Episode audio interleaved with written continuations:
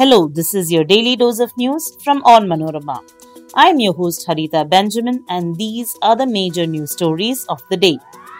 We begin with an update on the massive fire at Brahmapuram waste plant in Kerala's Kochi. The smoke from the fire, which was brought under control after a day's efforts, has enveloped densely populated regions of the district like Kakkanad and Tripunithura. I was asked to watch my words as I had Pegasus on my phone, says Rahul Gandhi at Cambridge University. Foreign ministers of Quad countries meet in Delhi. NPP chief Conrad K. Sangma stakes claim to form government in Meghalaya. In an update over the Indore test match, Australia outplay India, enter the World Test Championship final. Now let's get into the details.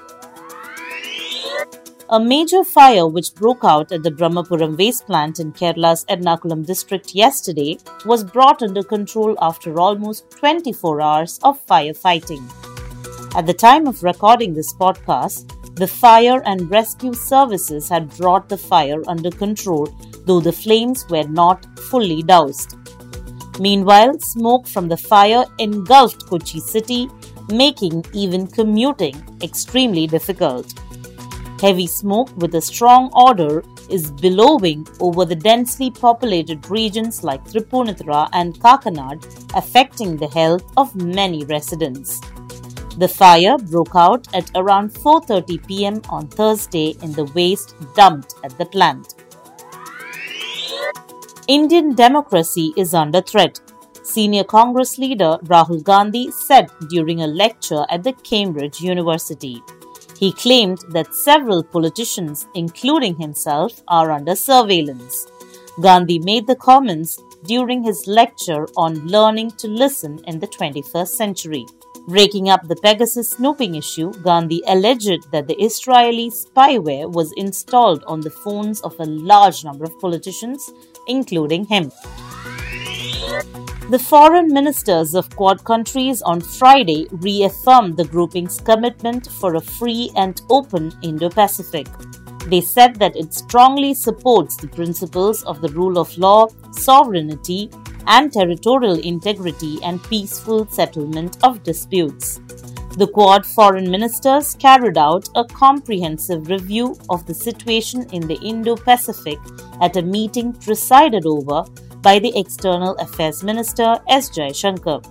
The meeting was attended by US Secretary of State Antony Blinken, his Japanese counterpart Yoshimasa Hayashi, and Australia's Penny Wong. The meeting came in the backdrop of growing global concerns over increasing Chinese assertiveness in the region.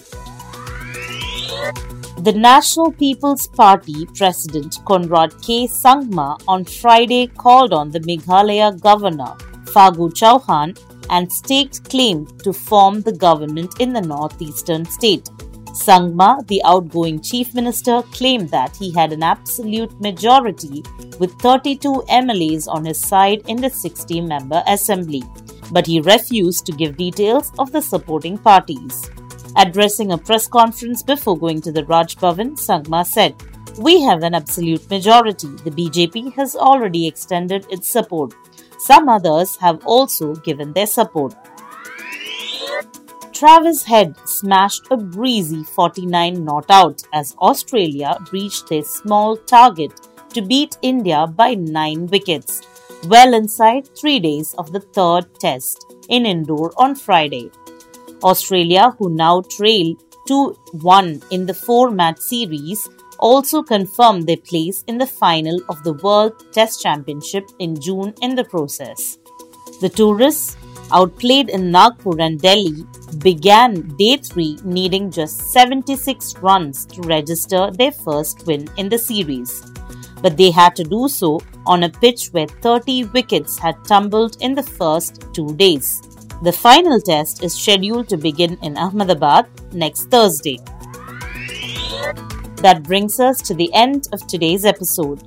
Thanks for listening to Daily News Dose, hosted by me, Harita, and produced by Vishnu with technical support by Idea Brew Studios. Follow on manorama.com for detailed updates on the latest news. and be sure to come back tomorrow.